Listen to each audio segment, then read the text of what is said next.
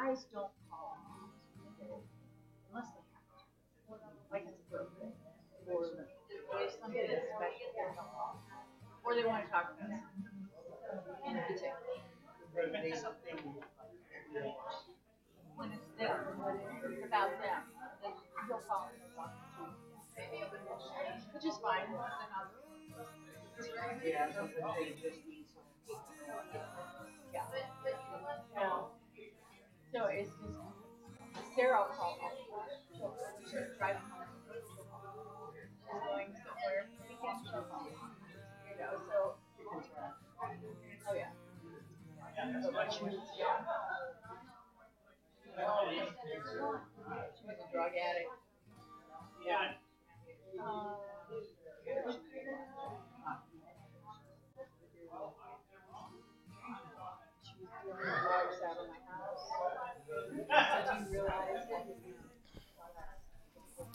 We're done? Good evening, Tucson Mountain Baptist Church.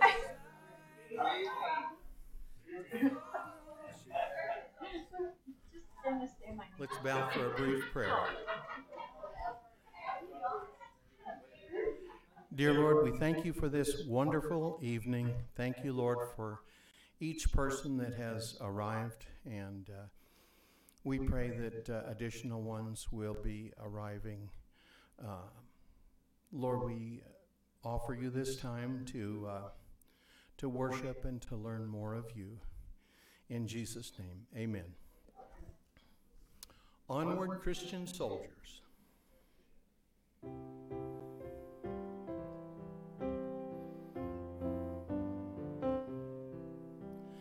Onward, Christian soldiers, marching as to war, with cross of Jesus going on before.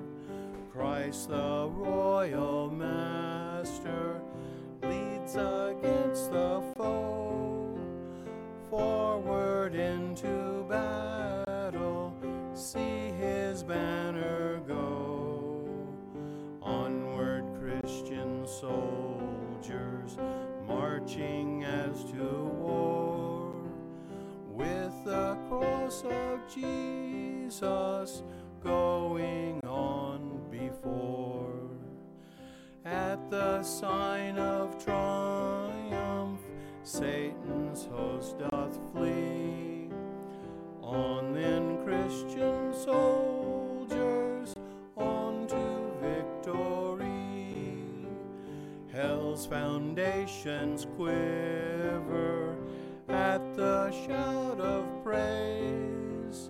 Brothers, lift your voices, loud your anthems raise. Onward, Christian soldiers, marching as to war. With the cross of Jesus going on before. Like a church of God. Brothers, we are treading where the saints have trod. We are not divided, all one body we, one in hope and doctrine, one in charity. Onward, Christian soldiers, marching as to war. With the cross of Jesus going on before. Onward, then, ye people, join our happy throng. Blend with ours your voices in the triumph song. Glory, laud, and honor unto Christ the King. This through countless ages, men and angels sing. Onward, Christian soldiers, marching as to war with the cross of Jesus going on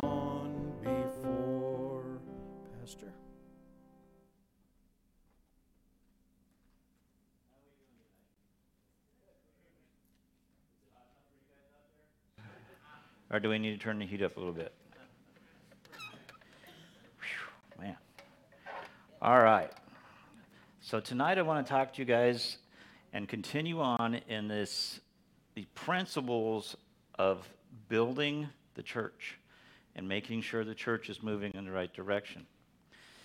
So we're looking at the biblical foundation of the five functions of the church. Where do we get those? We get those from what we talked about a little bit last week. We get them from the Great Commandment and the Great Commission. So as we look at these, you're going to see some of these and we're going to put them in proper context, okay? So let's think about this. The Great Commandment.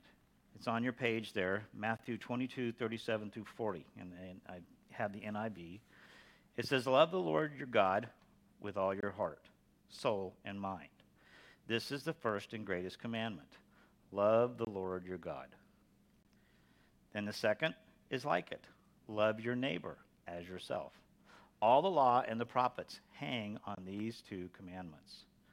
Then the Great Commission says, Go and make disciples of all nations, baptizing them in the name of the Father and the Son and the Holy Spirit, and teaching them to do everything I have commanded you.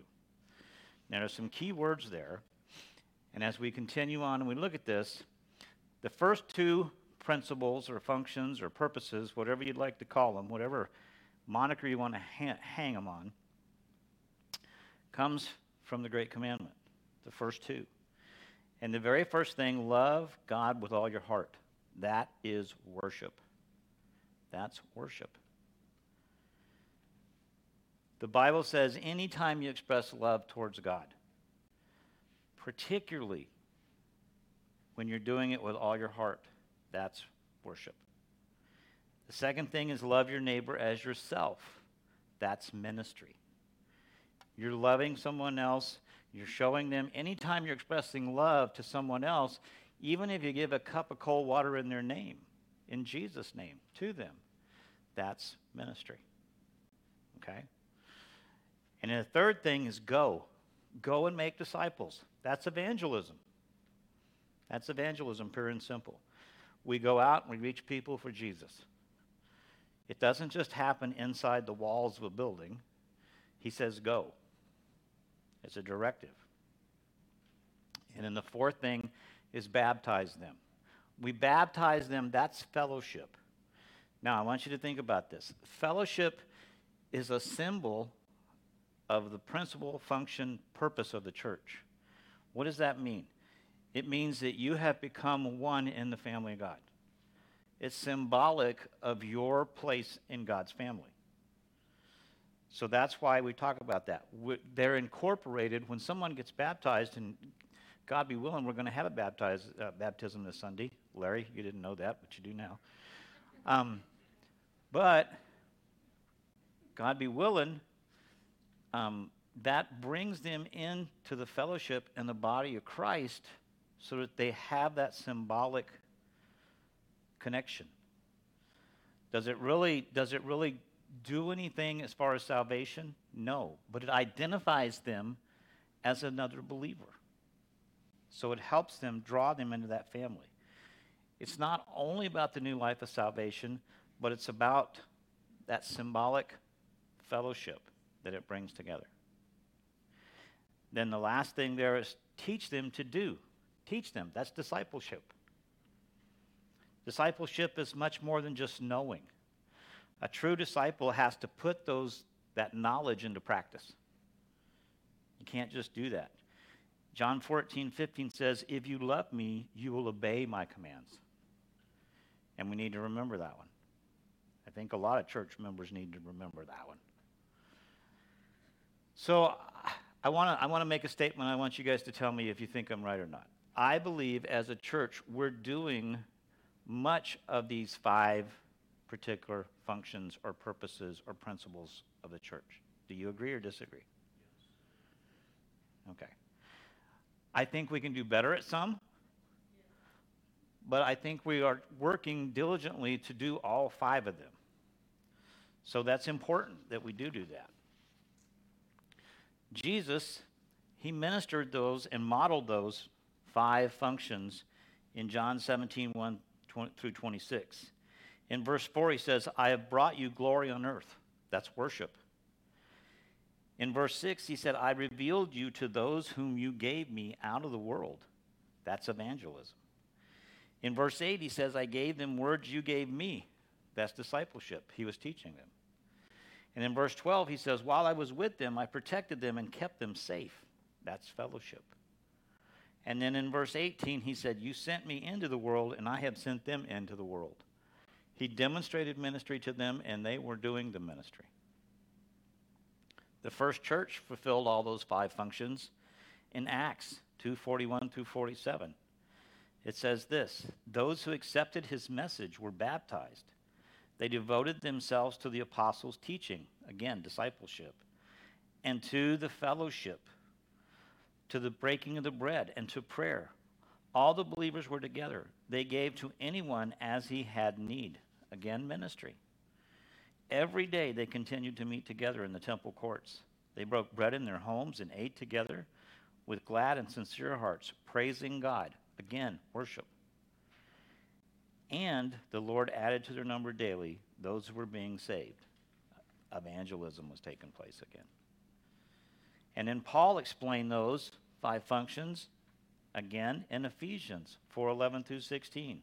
God gave some to be apostles, some to be prophets, and some to be evangelists, and some to be pastors and teachers, to prepare God's people for the works of ministry, so that the body of Christ may be built up until we all reach unity in the faith and in the knowledge of the Son of God, and become mature, attaining to the whole measure of the fullness of Christ.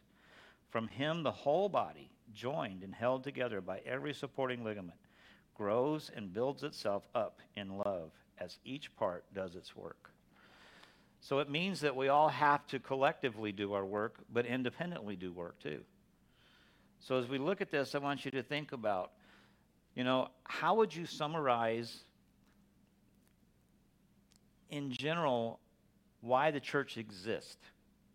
I want you guys to share some answers with me.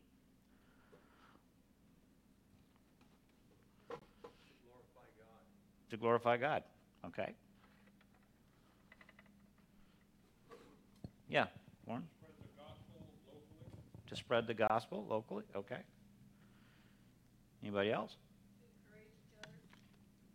To encourage each other. Anything else? I'm sorry, say it again. To minister to the needs of others? Mary? Um, um,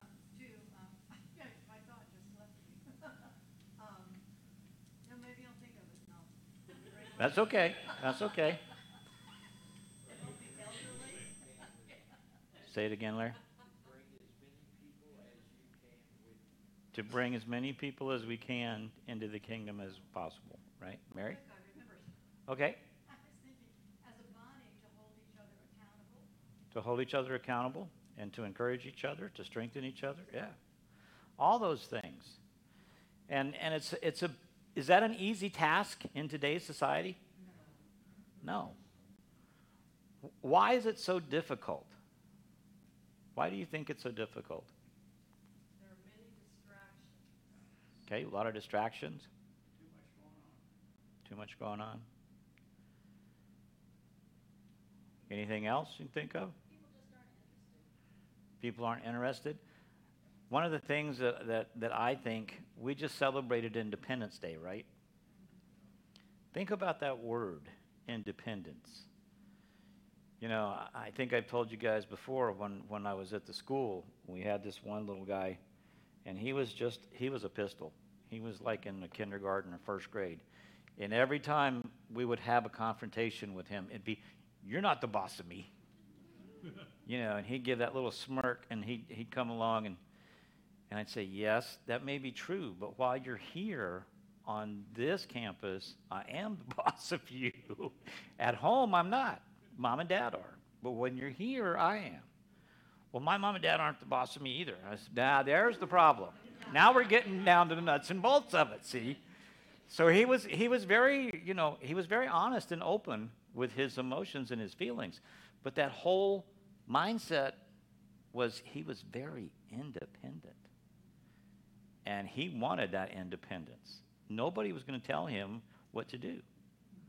And I think we have that issue today with a lot of different people. It's not just, it's not just unsaved, it's saved people. They don't want to be held accountable.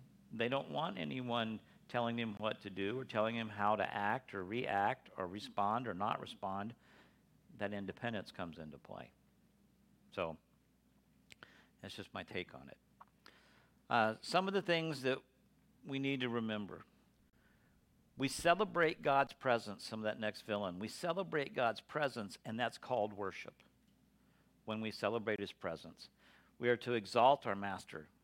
Psalms 34 3 says, Magnify the name, magnify the Lord with me, and let us exalt his name together. And in Psalm 122 1 from the Good News Bible says, I was glad when they said to me, Let's go to the Lord's house. And the second thing is we have to communicate God's word. Communicate God's word. That's what evangelism is really all about. We evangelize, and the whole world is our mission field.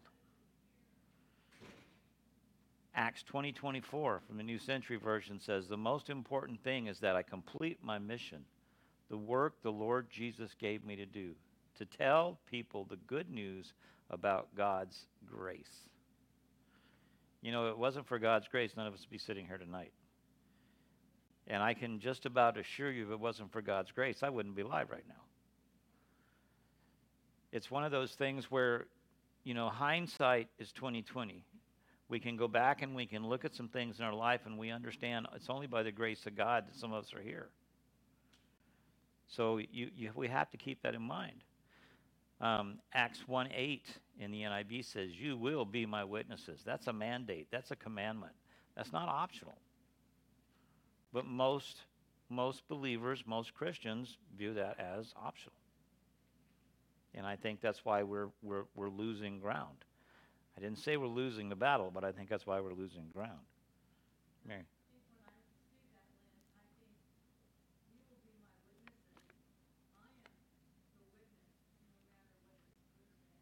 Mm-hmm.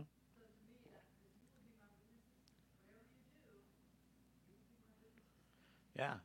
And, and, and we can either be a positive witness or a negative witness. You're absolutely right. Sometimes the way we, I think we should remember we're called to act, not to react. And, and sometimes it's difficult to do that with some of the people we have to contend with. I, I had a very challenging situation at the end of last week, and it was, it was very frustrating to me.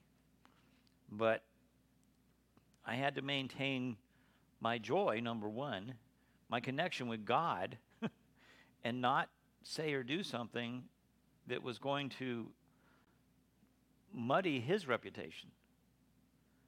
But it was very difficult for, for a little while there. Number three, we need to incorporate God's family. That's fellowship. We need to encourage our other members, members of the body. Ephesians 2:19 from the Living Bible says, "You are members of God's very own family, and you belong in God's household with every other Christian."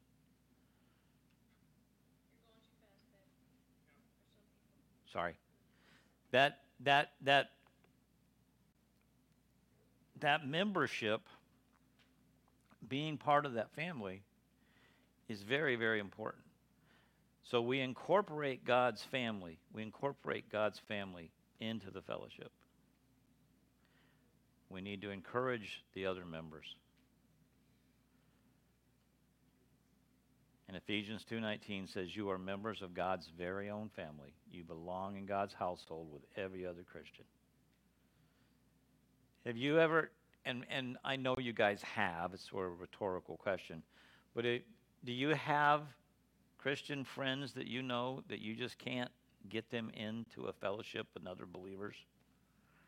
You know they know Jesus, but they want to be Lone Ranger Christians? Or Lone Rangerettes? I don't know, maybe. they're just, they're, they're, they want to be standoffish. And, and, and that's hard because they're not part of anybody, any fellowship or body of believers. So they miss out on a lot. And we may be missing out on a lot that they're not able to give back to us. Go ahead, Mary.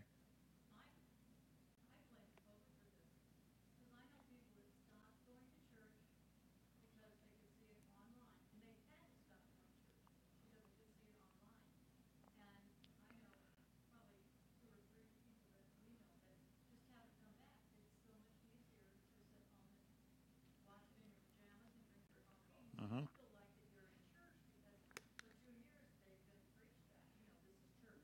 Yeah.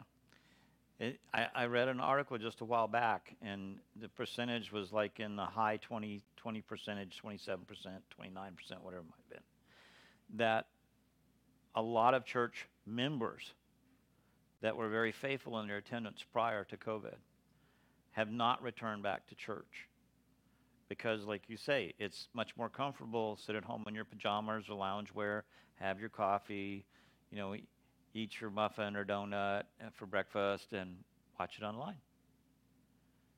You know?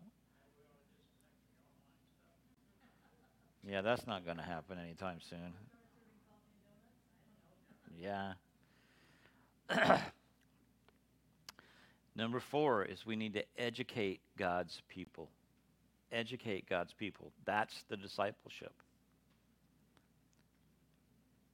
And we need to educate those individuals for maturity. The ultimate goal is so that we're mature and complete when it comes time to go home and be with Jesus. So that's very, very important.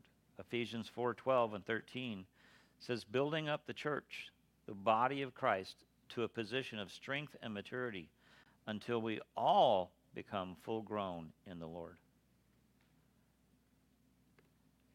It's an ongoing process. I don't know about you guys, but I don't feel like I ever should stop learning, especially when it comes to God's word and what He wants me to do in my life. And sometimes, does He change? Does He change things on us and give us different things to do? Yeah, a lot of times.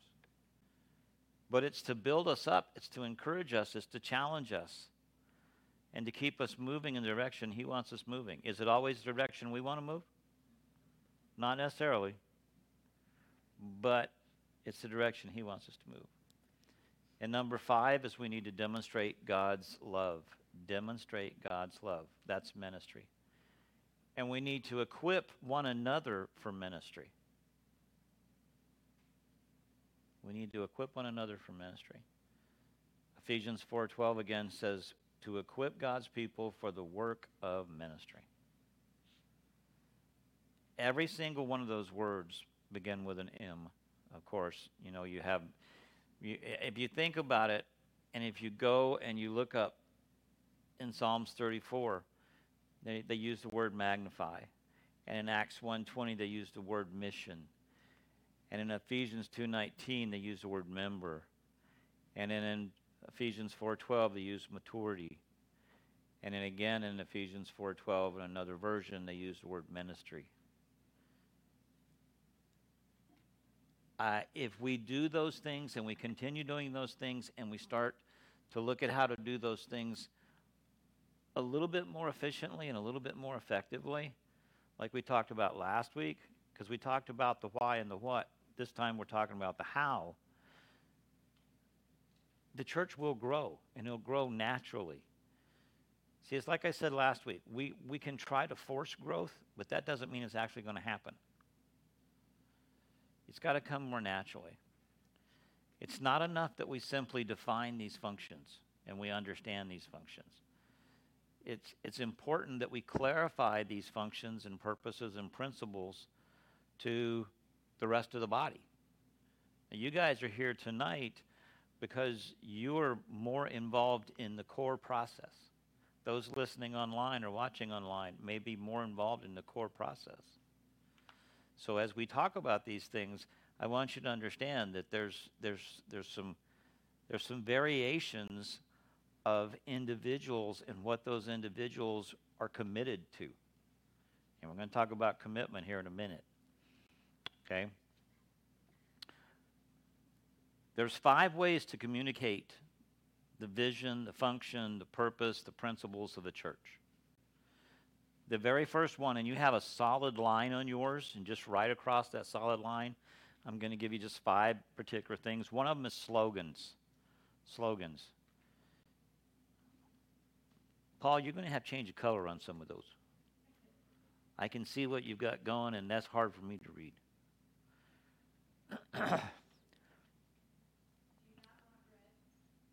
Um, it's difficult to read on that black screen. I don't know what they're looking at behind me, but on that screen, it's hard to see that red. Same thing. It looks good there. It's difficult to read up there. Um, just just keep that in mind for the singers, because you guys have to figure that out. slogans. There's power in slogans. I want you to think about this. Um, just like songs. Now, songs is not one of them yet, but slogans are things that people can remember. Right? Can you can you give me some slogans that people remember? Where's the beef? Where's the beef? Jesus is alive. WWJD. What would Jesus do, right? He is risen. Seven days without Jesus makes one week. Slogans, slogans catch people's attention. So that's one way we can do it. The shorter the, the shorter the statement and a slogan, the easier it is to remember. Okay? So I'm, I'm just throwing some things out there for you guys to mull over as we as we look into developing these things because this is going to be an ongoing process. All right?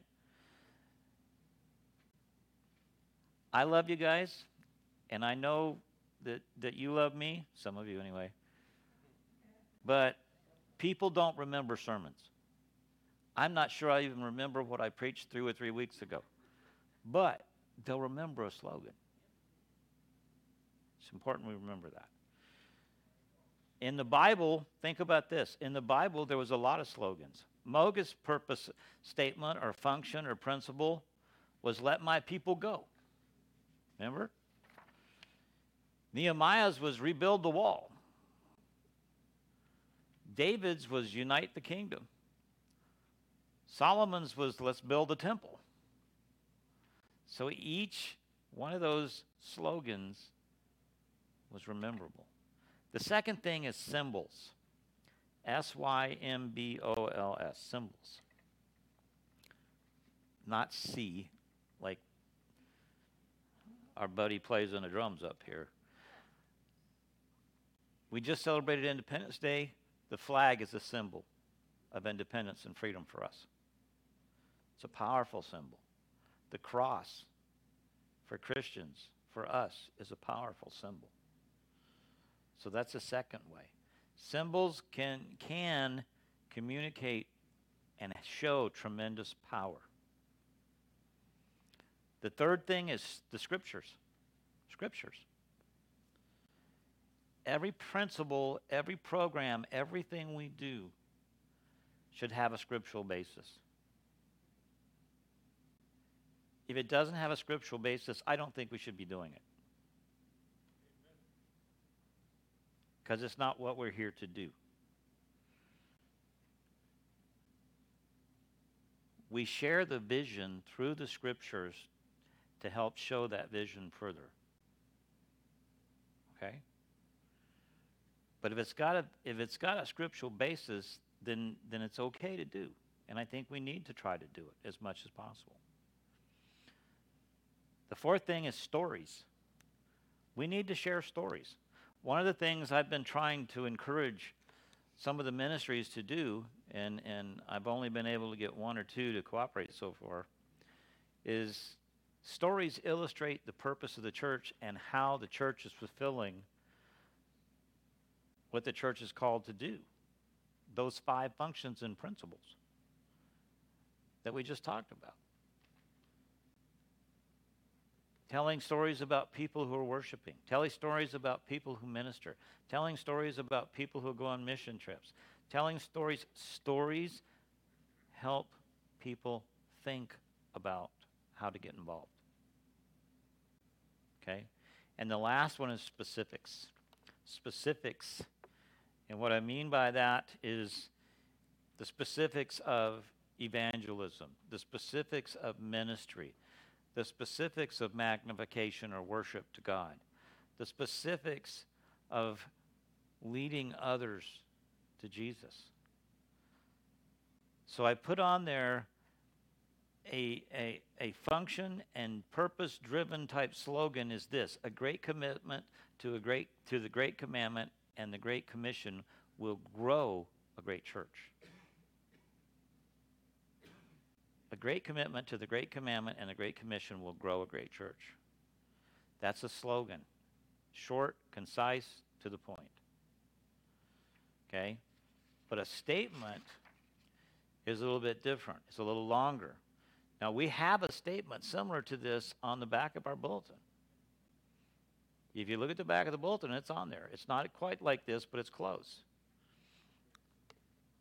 To bring people to Jesus and membership in his family, develop them to Christ like maturity, and equip them for their ministry in the church and their life mission in the world in order to magnify God's name. Again, we hit all four of those M words that we saw there, but that's that membership, that maturity, that, that ministry, mission, and magnification.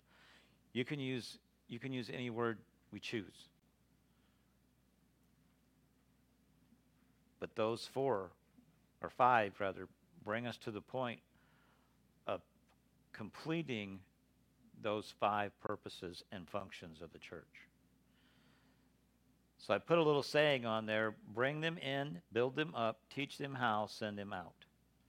Bring them in, build them up, teach them how, and send them out. That should be our cycle. Bring them in, build them up, teach them how, send them out. It should be an ongoing process. There's, there's a glitch in the cog of the wheels somewhere. Now, you guys, I hope, will help me figure that out, where it's at. I'm not quite sure. so, how do we apply all these things? How do we put them into practice? We have to apply those five functions to every area of church life, not just some areas. Because we talked about it last week. The key to this is balance and health, church health. I told you guys last week, I'm, I'm much more concerned with church health right now than I am church growth. Because no matter how we look at it, how we think about it, we're still in a transitional state. We did lose Pastor Jay. We lost David Sams. Mary left just a few minutes ago. But you know what? We have to keep moving forward. But we're still in transition. So the more balanced we are, the more healthier we're going to be. And balance, the balance that we need doesn't come by accident. It comes by the systems and structures that we talked about last week. Remember, I said that, that our body had particular systems, and when one of those systems got out of whack, it made the rest of the body sick. It's the same way with the church. So we have to identify what those systems are that need more help than others that need some of that. So let me give you a scenario here. Let's talk about churches in general for a minute. And you guys help me. Most churches tend to focus well on only one or two of these particular functions. If a pastor has the gift of the area of evangelism, what's going to happen?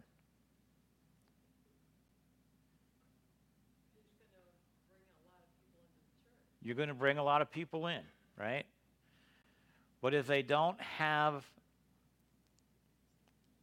the discipleship,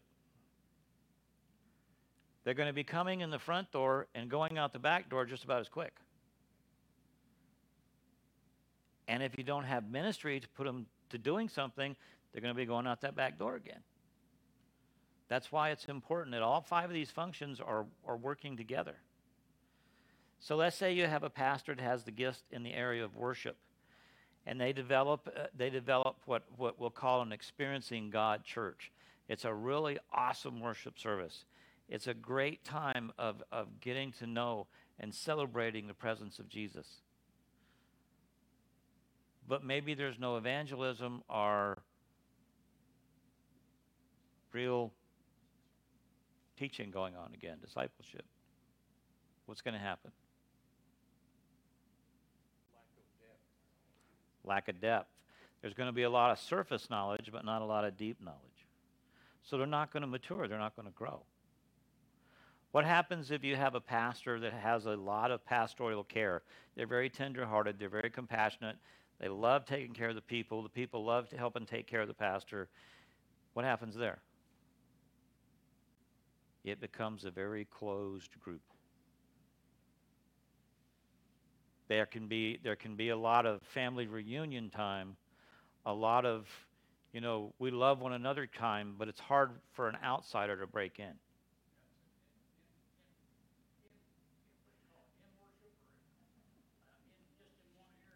Yeah. Yeah. It's too close. There's no evangelism, there's no ministry, there's no discipleship. It's just no outreach is closed off. Yeah, Warren. One of the things we used to see at Constance was, uh, we were counselors up front sometimes, and they had a, a a salvation call, and the, someone would take that individual and introduce them to the Sunday school teacher and, and to the appropriate group, because they had groups all over the church. Right. And so it, it kind of got dialed in with a Sunday school class, which is how we build the the base, the knowledge base Right. that makes for a Christian. Why why did you guys do that, Warren? What was the purpose behind that? Well, it was to keep them from rotating through the church. Okay? But you weren't you weren't leaving them as an orphan. Right, absolutely. They felt like a. You handed them off to someone else even if you couldn't stay with them because you were in a different class or whatever. But but see those are some of the things that we should implement that would make it easier for those new folks coming in to get involved in those other ministries, to get involved in Sunday school, to get involved in small groups. See? That's why I say all five of these things have to be working together. What happens if you have a pastor that has a gift of teaching? Everybody comes in, they have their notebook, they do all the teaching, they sit down, they take their notes. The next week, they go back into the classroom, but there's nobody coming to Christ. There's, there's, there's no outside ministry taking place. There's no outreach. There's no evangelism. What happens there? There's a lot of building up internally, there's a lot of depth, but there's nothing topical, and there's no people coming in. So it's important you understand that. You have to have all these functions working appropriately. There's one last one that we have to talk about. This is a pastor that has the gift of ministry. His heart cares about the people. He may build a very, very socially conscious church. He wants to change the world. But he's trying to do it through the community. But that's his primary purpose. What happens there?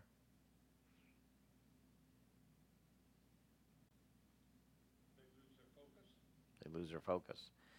There's, there's, there's no evangelism, there's no teaching, there's no ministry taking place other than what the social consciousness of the body might be.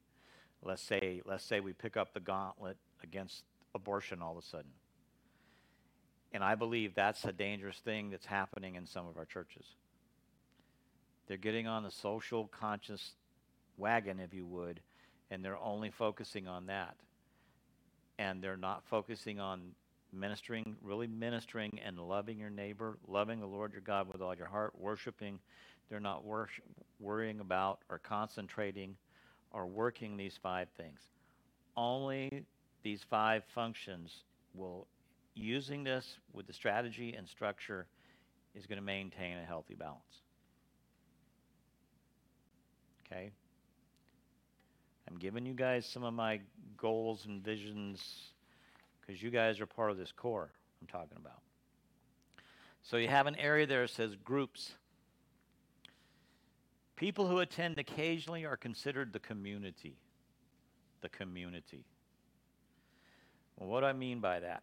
The community is the group that we want to reach out to and draw in. They would be the target group for evangelism.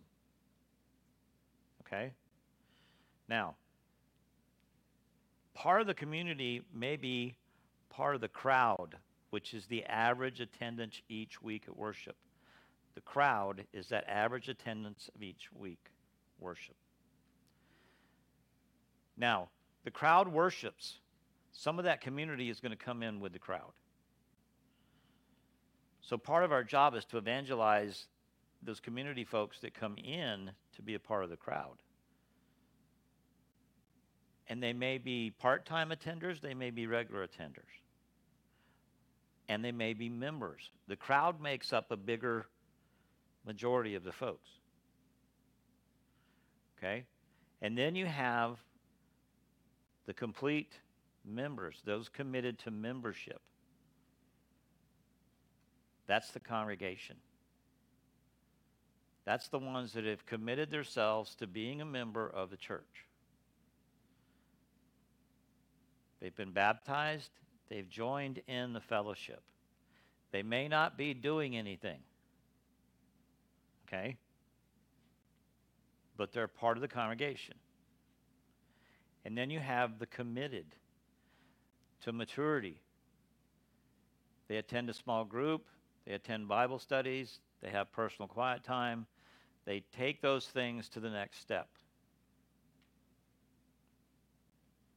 That's the committed. Now, the core is what I said you guys were. You're committed to the ministry, you're committed to serving, you're committed to being part of the ongoing process. Then we have the commissioned. Those that are willing to go out and witness and testify. Some of you were in both of these groups, the core and the commission.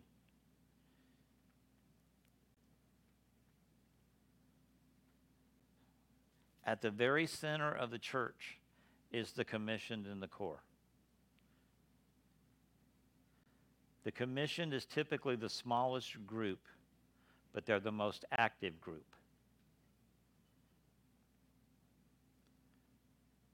Because they have caught the Spirit, they have caught the realization of what needs to take place, not only in their life, but in the life of the church. And then that next group would be the core. They're the next smallest group, I guess you would say. They do a lot of the ministry of the church. They're the deacons, they're the elders, they're the trustees, they're the ushers, they're the Sunday school teachers, you know, but but they do a lot of stuff. They're the tech team, they're the singers, they're the people working behind the scenes. All those type of things. They're what makes the church work. They do the ministry inside the church. The commission, you might say, would do the ministry outside the church. So you have all these all these moving parts to this.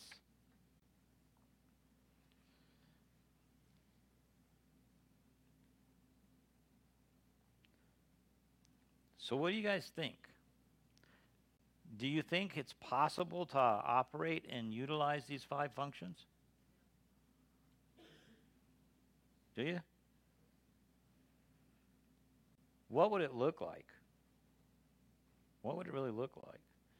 You know, we, we need to think about typically the, that those commissioned and that core group are the most committed. The next group you're looking at are called the committed, but they're committed to their own spiritual growth, their own spiritual strengths. They love the Lord, they're committed to spiritual growth on a personal level, but they're not yet serving in ministry. They might want to, they just may not know how. And the next group is the larger group, that's the congregation. They're committed to the fellowship of the church. They like the fellowship. They need the fellowship. They enjoy the fellowship. But they're they're not committed spiritually to maturity. Okay? And that's a tough thing to say because you want to think everyone in the congregation is, but a lot of folks aren't.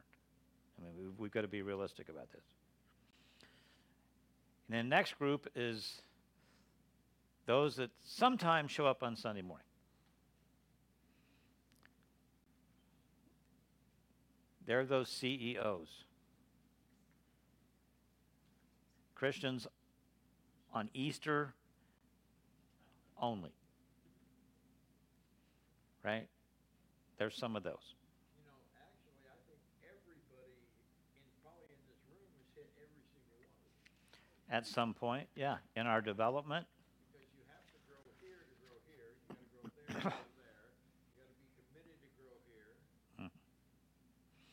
it's a process, it's stages. Every single person that comes in is going to start on that outside group as far as just being part of the crowd. And then they're going to move into the congregation. And then they're going to move through those stages, if you would, to become more committed. But that means that we have some work to do along the way. Like I said, I'm planting seeds with this before I drop the bomb on you guys in a few weeks. Okay?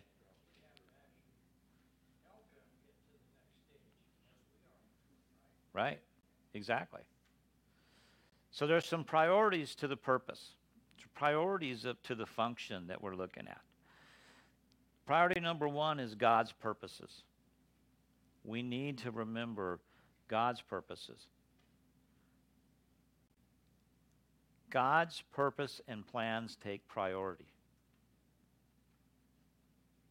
We may have our plan and our purpose and our thought and our functions that we want to take care of, but it's God's plan and purpose that is most important. And He's given us those in the Great Commission and the Great Commandment. Priority number two is the people. We have to remember that the people are what fulfill his plan and purpose. Somebody said it earlier. We want to we want as many people as we can to go to heaven, not just to be with us, but to be with Jesus. The third thing is programs, but I want to say something about programs here. That third priority programs, those programs can be good, but there are, some programs are not meant to last forever.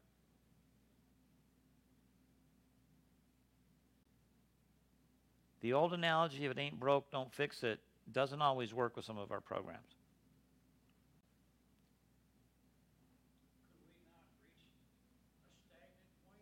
Yes. Yes. That's what I'm talking about. Because it looks like it's not broke, but it's but it's not fulfilling any real plan or purpose or function to follow the scriptural basis of what we're trying to do. That's, that's the, that can be the problem. Programs are just tools to help us fulfill the plans and purposes of God. Was it Hezekiah who destroyed the bronze serpent that Moses made? It, it, anyway, it, the bronze serpent served a great purpose. God told Moses to do it, Mhm. but after a while, that thing had to go. Yeah. That, that purpose was completed. And see, that, that's something we have to be mindful of. Now, most of us sitting here tonight are older. Who's going to take this church when we're gone if we don't make preparation to prepare some of those younger people to do that?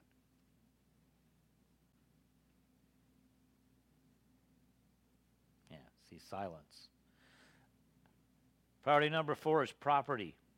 We can't ever allow our buildings to be an excuse for a lack of growth. Pastor Jay and I talked about this to nauseum. If we had to do four, five, six, seven, eight services on a weekend, we would do it. The building should not dictate the size of what we're doing. Now, I want you to understand the flip side of that coin was we can't build things and think we're going to fill it after the fact. We have to build the people up first. We build the people up, then we can build new buildings. That's my opinion. Jack. Just to comment on that, uh, we had an example of that this year. We had a, uh, church family of about maybe a hundred, hundred and ten in a small church, a country church. Prayed and did a lot of work, decided to build another church, so we started a a program to get us a bigger church so that we could increase growth. And, uh, we did, built a church for over a million dollars, paid for them before we ever started, through donations and stuff, and God working with us. And we went from, just because we had more rooms for Sunday school classes and stuff, we went from a hundred and fifty to about three hundred. And now they're running about four to five hundred. Wow. So there is a different, I mean, you do need to Yeah. make changes, but we need to grow to that point first Right. before we can make the changes. Right. Yeah. I think statistically, a church grows to eighty percent of capacity. Uh, If you can seat a hundred people, you'll probably reach eighty. Right. Two hundred people, you'll get a hundred and sixty. It Right. only, it, typically, the church will get to about eighty percent and then stop. For Right. some reason, Uh, that's, And that's why Dr. Jay and I were committed to the p- fact that we would, we would run multiple services if we needed to, to make sure that those, and different times of opportunity for different age groups. That was one of the things that we talked about. So we have to be careful to not let the shoe, there's an old analogy, not let the shoe tell the foot how big it can grow. All right? Property is simply a, place to conduct the programs and to help the people f- fulfill God's plan and purpose in their lives. And the last one, of course, is prayer. And we always need to make sure that we pray. And we're going to do that right now as we close out this session, and then we're going to have some prayer requests and some praise time. Father, we just uh, uplift these things to you tonight. We hope that they're beneficial in our mindset as we prepare our thoughts and our hearts to, to take on some of these challenges. And Father, we, we pray that your plan would be done. Your plan is, is, is not new to us. It's, it's been with us since the beginning of time. Each generation has to recommit to those plans. And Lord, I pray that as we look at these functions within the church and what you want us to do and your plans and your purpose in our lives, that we would recommit our lives to those things. And we would serve you in a way that brings honor and glory to you. And we simply ask all these things in Jesus' name. Amen. Prayer request tonight.